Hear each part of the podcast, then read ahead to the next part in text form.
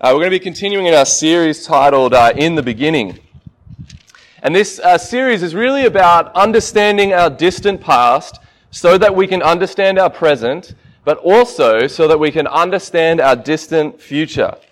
Today we're going to be looking at the seventh day in the creation narrative, a day that ties the whole of Genesis 1 together. And so if you've got your Bibles, hopefully you're already at Genesis 2, because we're going to be looking at the theme of rest in the Bible. This theme of ultimate rest in the Bible, Genesis 2, verses 1 to 3. Thus the heavens and the earth were finished, and all the host of them. And on the seventh day God finished his work that he had done, and he rested on the seventh day from all his work that he had done. So God blessed the seventh day and made it holy, because on it God rested from all his work that he had done in creation.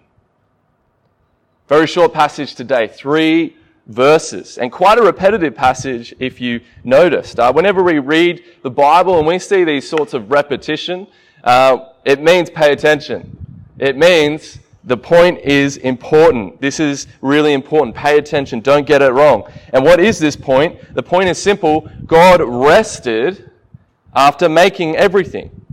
The whole creation was finished. It was done, completed in all its fullness. The heavens and the earth and all the host of them. And that word, all the host of them, just means that everything that is within creation. In fact, the seventh day is mentioned 3 times. Work is mentioned 3 times. And rest is mentioned twice. The point is this. Creation is done. We've reached the point where it is done. There is no new creation after this point.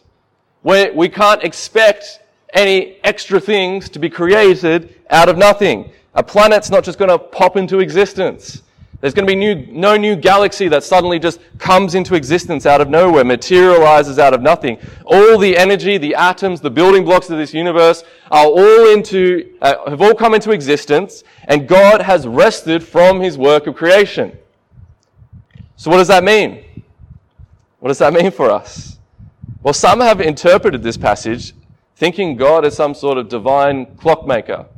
You know, some clockmaker comes along, makes a clock, puts all the pieces necessary in order to get the clock to work, winds it up, and then lets it go. And now the clock is working. And a lot of people think God is like this divine clockmaker. He winds up the universe like a clock, and then he lets it go. God's kind of uninvolved from creation. He's separate from creation. He sort of watches it from a distance as history unfolds. And really, if that's your view of creation, that's your view of God, then it's really hard to know whether or not God actually cares about us. It's really hard to know whether or not he has a plan. If he's just sitting away and watching this clock sort of unfold, then we have a bit of a problem. But we know the scriptures don't teach this. For instance, Colossians 1:17. He, being Jesus, is before all things, and in him all things hold together. In Jesus, all of the creation holds together. Hebrews 1:3. Jesus, he is the radiance of the glory of God in the exact imprint of his nature, and he upholds the universe by the word of his power. Oh, that's a great phrase. Love that phrase. According to Paul, Jesus, God holds all things together. The universe continues, and it continues the way that it is, purely because God wills it to. He upholds everything by the word of his power. And so if God is not a divine clockmaker, what kind of rest are we talking about in Genesis 2? What kind of rest are we talking about? When we think of rest, we're usually thinking, someone's worked really hard. They've labored hard. They're taking a break. They're taking a smoker. They're laying down for some moments to recover. Last week, I went out and mowed the lawn, and Beck asked me if I should I probably should wear some sunscreen and a hat. And I was like, yeah, nah, I'm all right. Went out anyway. Got savaged by the sun, covered in sweat. I was just like red. I'm still peeling on my shoulders. And you just get back in, and man, I was tired. I was working in the hot sun, and I just wanted to have a nap. That is not what God is doing here. He didn't create the universe after 6 days and need a little nap. God does not get tired. In Hebrew, in fact, the word for rest is Shabbat. And some of the more cluey of you might know what that word means. And it doesn't necessarily imply that someone is tired. In fact, it doesn't imply that at all. It simply means to cease working, to stop working. The reason God rested is very simple. The work was done. It was done. He didn't need to create anything anymore because everything had been made. He rested. He ceased from work. He ceased from work. And so we see in this passage, we see the end of the seventh day. 3 verses. But do we? Do we actually see the end of the seventh day? Do you remember our formula? Some of you guys, you weren't here for our previous sermons, but we had a formula we were sort of working through on the days where God would do these different things throughout every day. The first thing he would do was he would create by his word. Do we see him creating anything on the seventh day by his word? Of course not. He ceased from his creation. Number 2, God names the things he created. We don't see that here either. He doesn't name anything. Third, we see that the day would end. There was evening, there was morning, and, such and such day. Do we see that here? Not at all. But we do see one thing in our formula. Do you remember the other thing? God separating things. Separating things. And you might say, hang on a minute, Cody, where do we see that? It comes to this word, holy. Holy. To be holy basically means, in Hebrew, to be cut off, to be separate, to be elevated and placed above. God makes the seventh day holy. And he places it above every other day of creation. He places it above every other day. It was a day to be remembered, to be set apart and remembered and celebrated and memorialized. It was a day that was to be held in high regard because of all the wondrous things God had made. All the things he had made in those previous 6 days. God blessed this day and he made it holy and he set a design for the rest of creation every 7 days. And the seventh day in English, we call it Saturday, is the day that should be set apart to remember the fact that God rested. And it was set apart to be a holy day, and it still is. And it's interesting that this day has no end. There's no evening and morning on the seventh day. At least for now, we see that there's no end to it. And it shows us that creation sort of enters into this time of unprecedented peace, rest, completion. We saw last week that it was very good. And it's not just that God is resting from his salvation, creation. He's not just taking time off. After creating the entire universe, God looks around, stops, and enjoys all that he has made. We don't know how long this period of rest, we don't know how long this period of the seventh day lasted for. There would have been a 24-hour period. But at this point, God sees the beauty and the majesty of creation free from sin, and he delighted in it.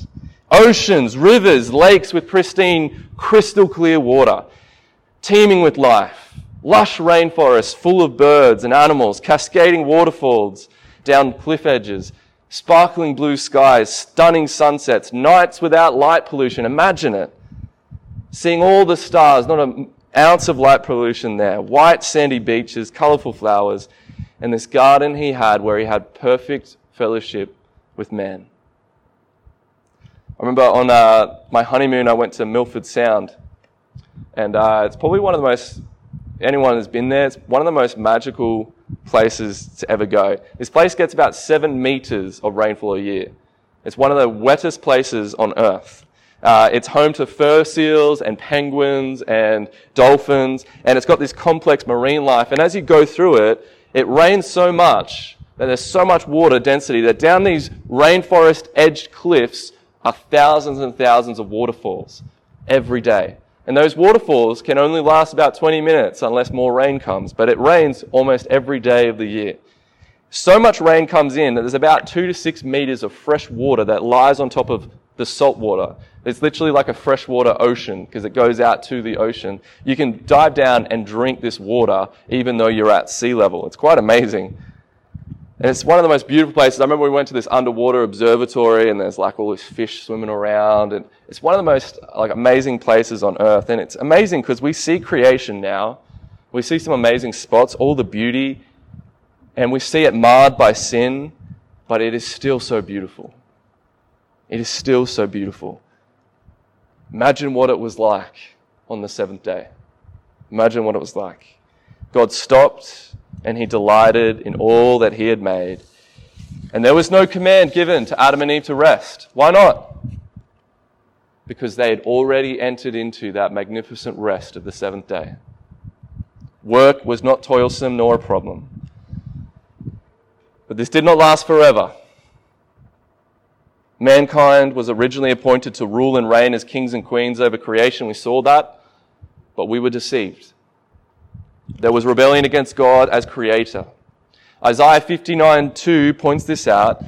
Your iniquities have made a separation between you and your God. As we're going to find out in later weeks as we get to Genesis 3, we see that mankind rebelled. Sin brought in with it corruption, decay, death, chaos, and it leads to this separation between God and man. The seventh day rest is gone. It's gone. Humans now fight back and work endlessly to keep back the chaos until that day when we all die and return to the dust from which we came. The book of Ecclesiastes calls this toil and inevitable death vanity. Some translations say meaningless. The seventh day rest has been lost and it's been replaced with laborious toil and death. Genesis 1 begins with darkness, disorder, chaos, and God's word came in and brought about light and order. That same power, God's presence, has now departed, and darkness, disorder, and chaos enter back into his creation. And as we continue through the book of Genesis, you're going to see these things spelled out. The book of Genesis is really not a book that you want to read to your children. Maybe the first 3 chapters, because we see in this book a world of chaos, murder, rape, sexual depravity, theft, famine, floods. The creation is literally breaking out against humanity, and humanity is breaking out against itself. And we see this kind of depravity at work in all of creation, this carnage. And in the midst of this carnage, God has not forgotten us. Because we get to Genesis 12. When God claims for himself a people. And it begins with one man. And there was nothing special about this man that we know as Abram. He was likely a pagan, just like the world around him. But this is where we see clearly God's grace. He chose Abram from out of all the nations around him and gave him a promise. We see it in Genesis 12:1. Now the Lord said to Abram, "Go from your country and your kindred and your father's house to the land that I will show you." God promises to Abram to give him many descendants, we see in verse 2-4, and this land flowing with milk and honey, where God will make his name great. But God was not just promising him land. Guess what he was promising him? Rest. Now, wait a minute. You might say to me, hang on, how can we know that? I don't see the word rest whatsoever in the Abrahamic covenant. What's going on? Well, if we have a close look at the Bible's narrative, Abram's descendant don't end up in the promised land initially. Where do they end up? Egypt. Slaves, enslaved in Egypt, working for Pharaoh and working every day. Not a single day of rest. Imagine that, working every day. Moment you wake up to the moment you sleep, they were slaves by the sweat of their brow with this faint hope that one day God promised he was going to rescue them and give them this land, bring them freedom. And we see in the story of Exodus, this series of plagues come upon Egypt. And what happens? God rescues them. He gives them freedom from slavery. He leads them out into the wilderness by a cloud by day and a pillar of fire by night. He feeds them from manna that falls from the sky and causes water to gush from a rock. God was literally fighting back the chaos before them in the desert to give them rest. What happened to the Israelites? What did they do while they were in the wilderness? We read it in Psalm 95. They grumbled. They complained. They ultimately didn't want it. They didn't want that freedom. They actually liked their old life as slaves. But look how God responded. We'll read Psalm 95, 7-11 again. Today, if you hear his voice, do not harden your hearts, as at Meribah, as on the day at Massah in the wilderness, when they were wandering in the wilderness for 40 years, when your fathers put me to the test and put me to the proof, though they had seen my work. For 40 years I loathed that generation and said, they are a people who go astray in their hearts, and they have not known my ways. Therefore I swore in my wrath, they shall not enter my rest. Rest. The promised land that they were going to enter, what does God call it here? Rest. Rest. The ultimate Sabbath. That generation had wallowed in unbelief and did not get to see the promised land. They did not enter that rest, but rather they fell under God's judgment and wrath. But in the book of Joshua, we see this next generation enter into the promised land. They went with God's law, which you can read about it from Exodus to Deuteronomy. And a massive part of the law was regarding this word, Sabbath. Have any of you guys read about the Sabbath? Have you heard about it before? Well, I've got something for you. Deuteronomy 5:15. When it's talking about the Sabbath, look at this language. You shall remember that you were a slave in the land of Egypt, and the Lord your God brought you out from there with a mighty hand and an outstretched arm. Therefore, the Lord your God commanded you to keep the Sabbath day. How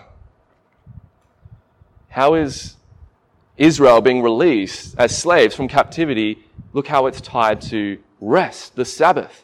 That day on that Saturday when it was set aside to rest. And God reminded the Israelites, you guys used to be slaves.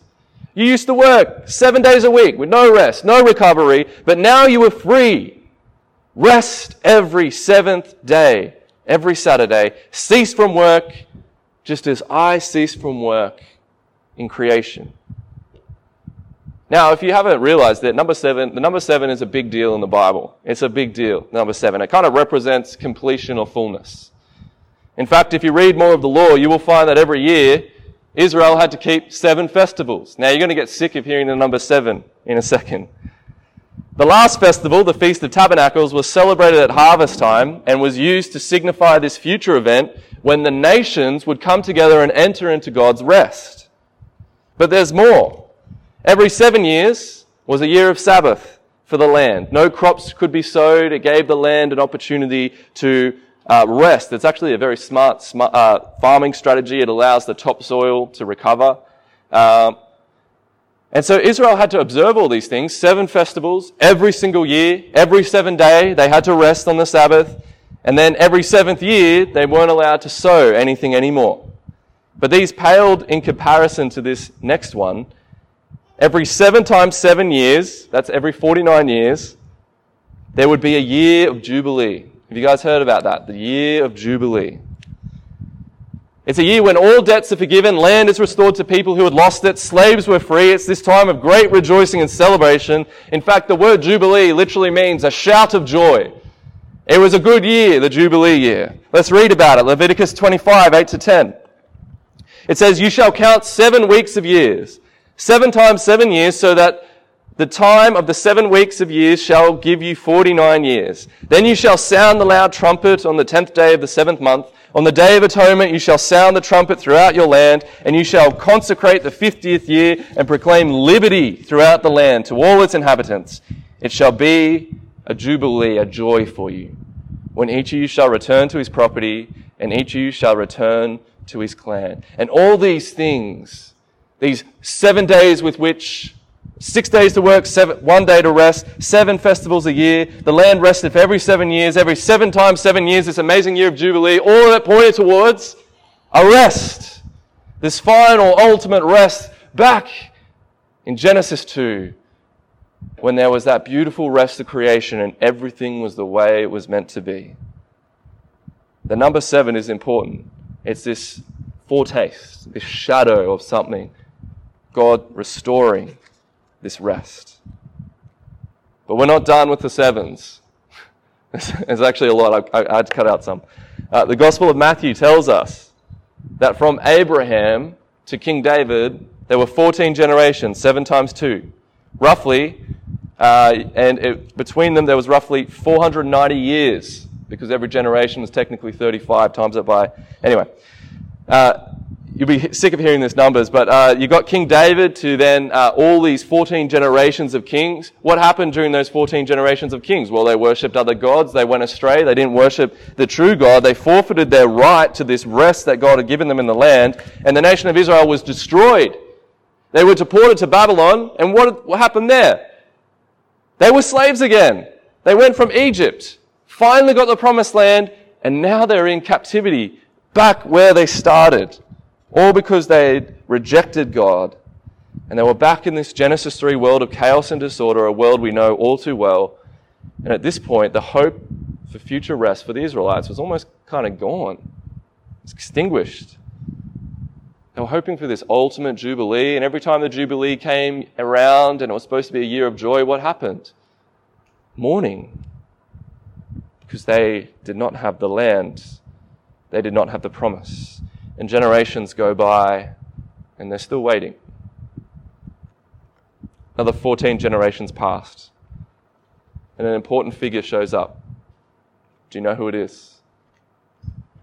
Jesus of Nazareth. And on the 7th year, a Sabbath, on the day when all of Israel was resting and going to the synagogue in order to worship, Jesus goes into the synagogue with them at the beginning of his ministry. He requested that the scroll of Isaiah be brought to him, and this is what we read, Luke 4:17. And the scroll of the prophet Isaiah was given to him. He unrolled the scroll and found the place where it was written, "The Spirit of the Lord is upon me, because he has anointed me to proclaim good news to the poor. He has sent me to proclaim liberty to the captives and recovering of sight to the blind, to set at liberty those who are oppressed, to proclaim the year of the Lord's favor." And he rolled up the scroll and gave it back to the attendant and sat down, and the eyes of all the synagogue were fixed on him. And he began to say to them, "Today this scripture has been fulfilled in your hearing." Boom. Sort of like a mic drop moment, or like a scroll drop, I guess. Jesus quotes from Isaiah. What do we see in Isaiah? This great promise that God made to Israel, this future jubilee. They're going into exile.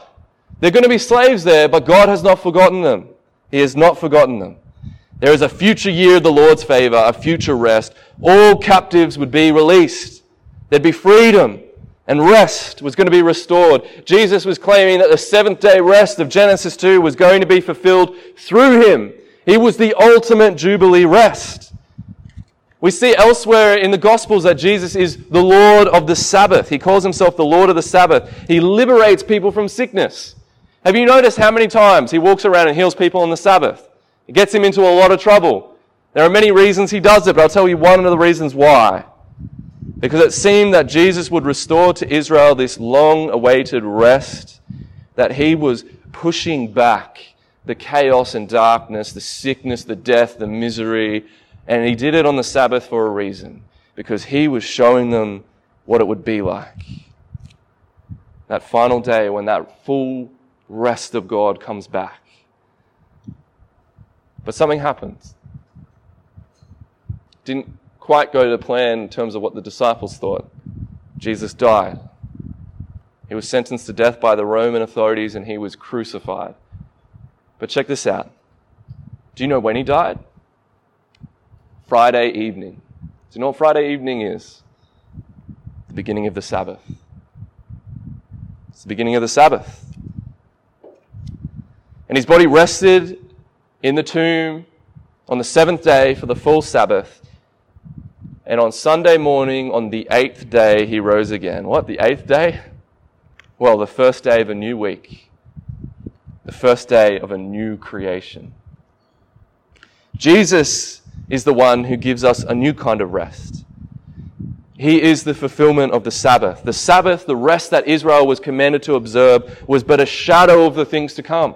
It was a shadow of the things to come. It was a shadow to Jesus. It points us to Jesus. Paul says in Colossians 2:16 to 17, it's very clear. Let no one pass judgment on you in questions of food and drink and with regard to a festival or a new moon or a Sabbath. These are a shadow of the things to come. The substance belongs to Christ. Paul's making a bold claim. This Sabbath rest, this seventh-day rest, points us to Jesus. Now, historically, the Hebrews would meet on the Sabbath, the Saturday. They would meet on a Saturday to worship God, to hear from His words, to sing psalms. That sounds relatively familiar, doesn't it? We may have noticed that Christians don't meet on Saturday. We meet on the first day of the week, a Sunday. We call that the Lord's Day. Why do we do this? Why do Christians meet on a Sunday? Well, we meet on the Sunday because Jesus rose again from the dead on the Sunday, the first day of the week, the first day of a new creation. The Sabbath gives testimony to God's work in creation. When God created everything after 6 days, we get the seventh day and we remember that God made everything. We get to the first day now and we memorialize Jesus' resurrection from the dead. Jesus rose again from the first. That's why you read the book of Acts. When do the Christians meet? The first day of the week, Resurrection Sunday. We come here every Sunday, the first day of the week, to proclaim this new creation, to remember Jesus' resurrection. But there's a key difference. Notice this. The Hebrews worked 6 days a week. All their toil, all their work, all their labor was done on those 6 days and they rested on the seventh day. What about the Christian? We rest on the first day of the week. And all our toil comes out of our rest. All of our toil comes out of the rest we find in Jesus, because we know that Jesus ultimately did it all for us. All our work, everything for us. So what do we do with the Sabbath? Some of you guys may know that it shows up in the Ten Commandments, and we are by no means a church that disregards the Ten Commandments. If Sunday is the new time we meet together and not Saturday, then what do we do with this commandment regarding the Sabbath? Well, we see in Colossians we're not supposed to judge anyone as to how they keep the Sabbath, because the Sabbath points to Jesus. But we're really lucky because we have a Sabbath and we have a Sunday. That's why Western culture has a 2-day weekend. Pretty awesome. We could work 6 days a week or 7 days a week, depending on what culture you lived in. But we get a weekend. So what do you do on a Sabbath? How should Christians view the Sabbath? Well, this is my suggestion, and that is all it is. It's just a suggestion. If the Sabbath was made for man, as Jesus says, this is how I think we can keep it. It's take a break from work. Don't toil and work all week because God rested and we're not greater than God. Get out of the house into God's creation. If the seventh day was a memorial to God's creation, get out into it as much as you can. If it's like 46 degrees, chuck the aircon on, but as much as you can, get into God's creation. Get out of the house. Take your family out. Meet with other people from church. Meet with other family members. Have fellowship. Take time to pray and read your Bible. Sing, laugh, feast. Have joy in what God has made. Because even though all these things are tainted by sin, they're still good. They still reflect God's goodness. Go for a swim in the beach. Swim in your pool. Rest on the Saturday if you can. Rest on the Saturday if you're able. If you have to work on a Saturday, I understand that some of us have to work on a Saturday. Do this on another day. But don't feel guilty about resting, because God literally commands us, rest. Rest from your toil. Take your family out. Have fun. Have joy. Have a jubilee. Sabbath was made for man, not man for Sabbath. But for Christians, we also have the Sunday. And when you believe in Jesus, you enter into His rest, and it is not a rest that you earned. It is a rest that was won for you. Jesus has done all the work. Hebrews tells us all you need to do is enter into that rest. Hebrews 3, 8-11. For if Joshua had given them rest, God would not have spoken of another day later on. So then there remains a Sabbath rest for the people of God, for whoever has entered God's rest has also rested from his works as God did from his. Let us therefore strive to enter that rest, so that no one may fall by the same sort of disobedience. In context, what's been talked about here is the Israelites in the wilderness did not get to enter into the promised land rest. But Jesus is now our Sabbath rest. You can read more about that in Hebrews 3. We work out of a place of rest, not out of a place of toil. The writer of Hebrews tells us to strive to enter that rest. Interesting language. It's like work to rest, toil to rest. What's going on there? It's like sounds a little contradictory. Well, the Israelites who were disobedient and unbelieving did not enter into this rest. The writer of Hebrews does not want us to make the same mistake. Don't just assume you're a Christian. Don't make the assumption that you're a Christian because you were raised in a Christian home, you go to church, you pray, you read your Bible. None of those things make you a Christian. The choice is simple. Are you going to enter into the rest of Jesus and believe in his name, or are you going to reject him? Jesus says in Matthew 11:28, "Come to me, all who labor and are heavy laden, and I will give you rest." The question really is this: will you come to him? It's not, will I do this? But will I come to Jesus? We don't know how long the seventh-day rest in Genesis 2 lasted. We don't know how long things were perfect in God's creation before sin entered in.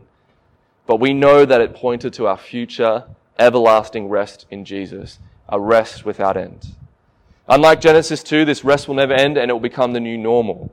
In the new heavens and the new earth, we will find that home and peace, everything that you long for, that sense of belonging is found in Jesus.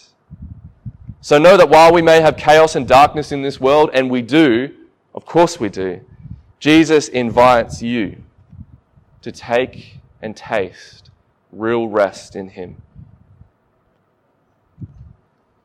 Go to him for rest. Go to him when you are weak and you need strength. Go to him because ultimately you are weak. You cannot save yourself. If it was left up to you to stand before a holy God who knows everything you have done, you couldn't stand before this room if we played everything you've done. And so many people in this world feel like they can stand before a holy God. Rest in Jesus, because he is the only one who can save you. Go to him for that rest, because those who fall in disobedience and unbelief, just like the Israelites did in the wilderness, will not enter the kingdom of God. Do not take these things lightly. Let's pray.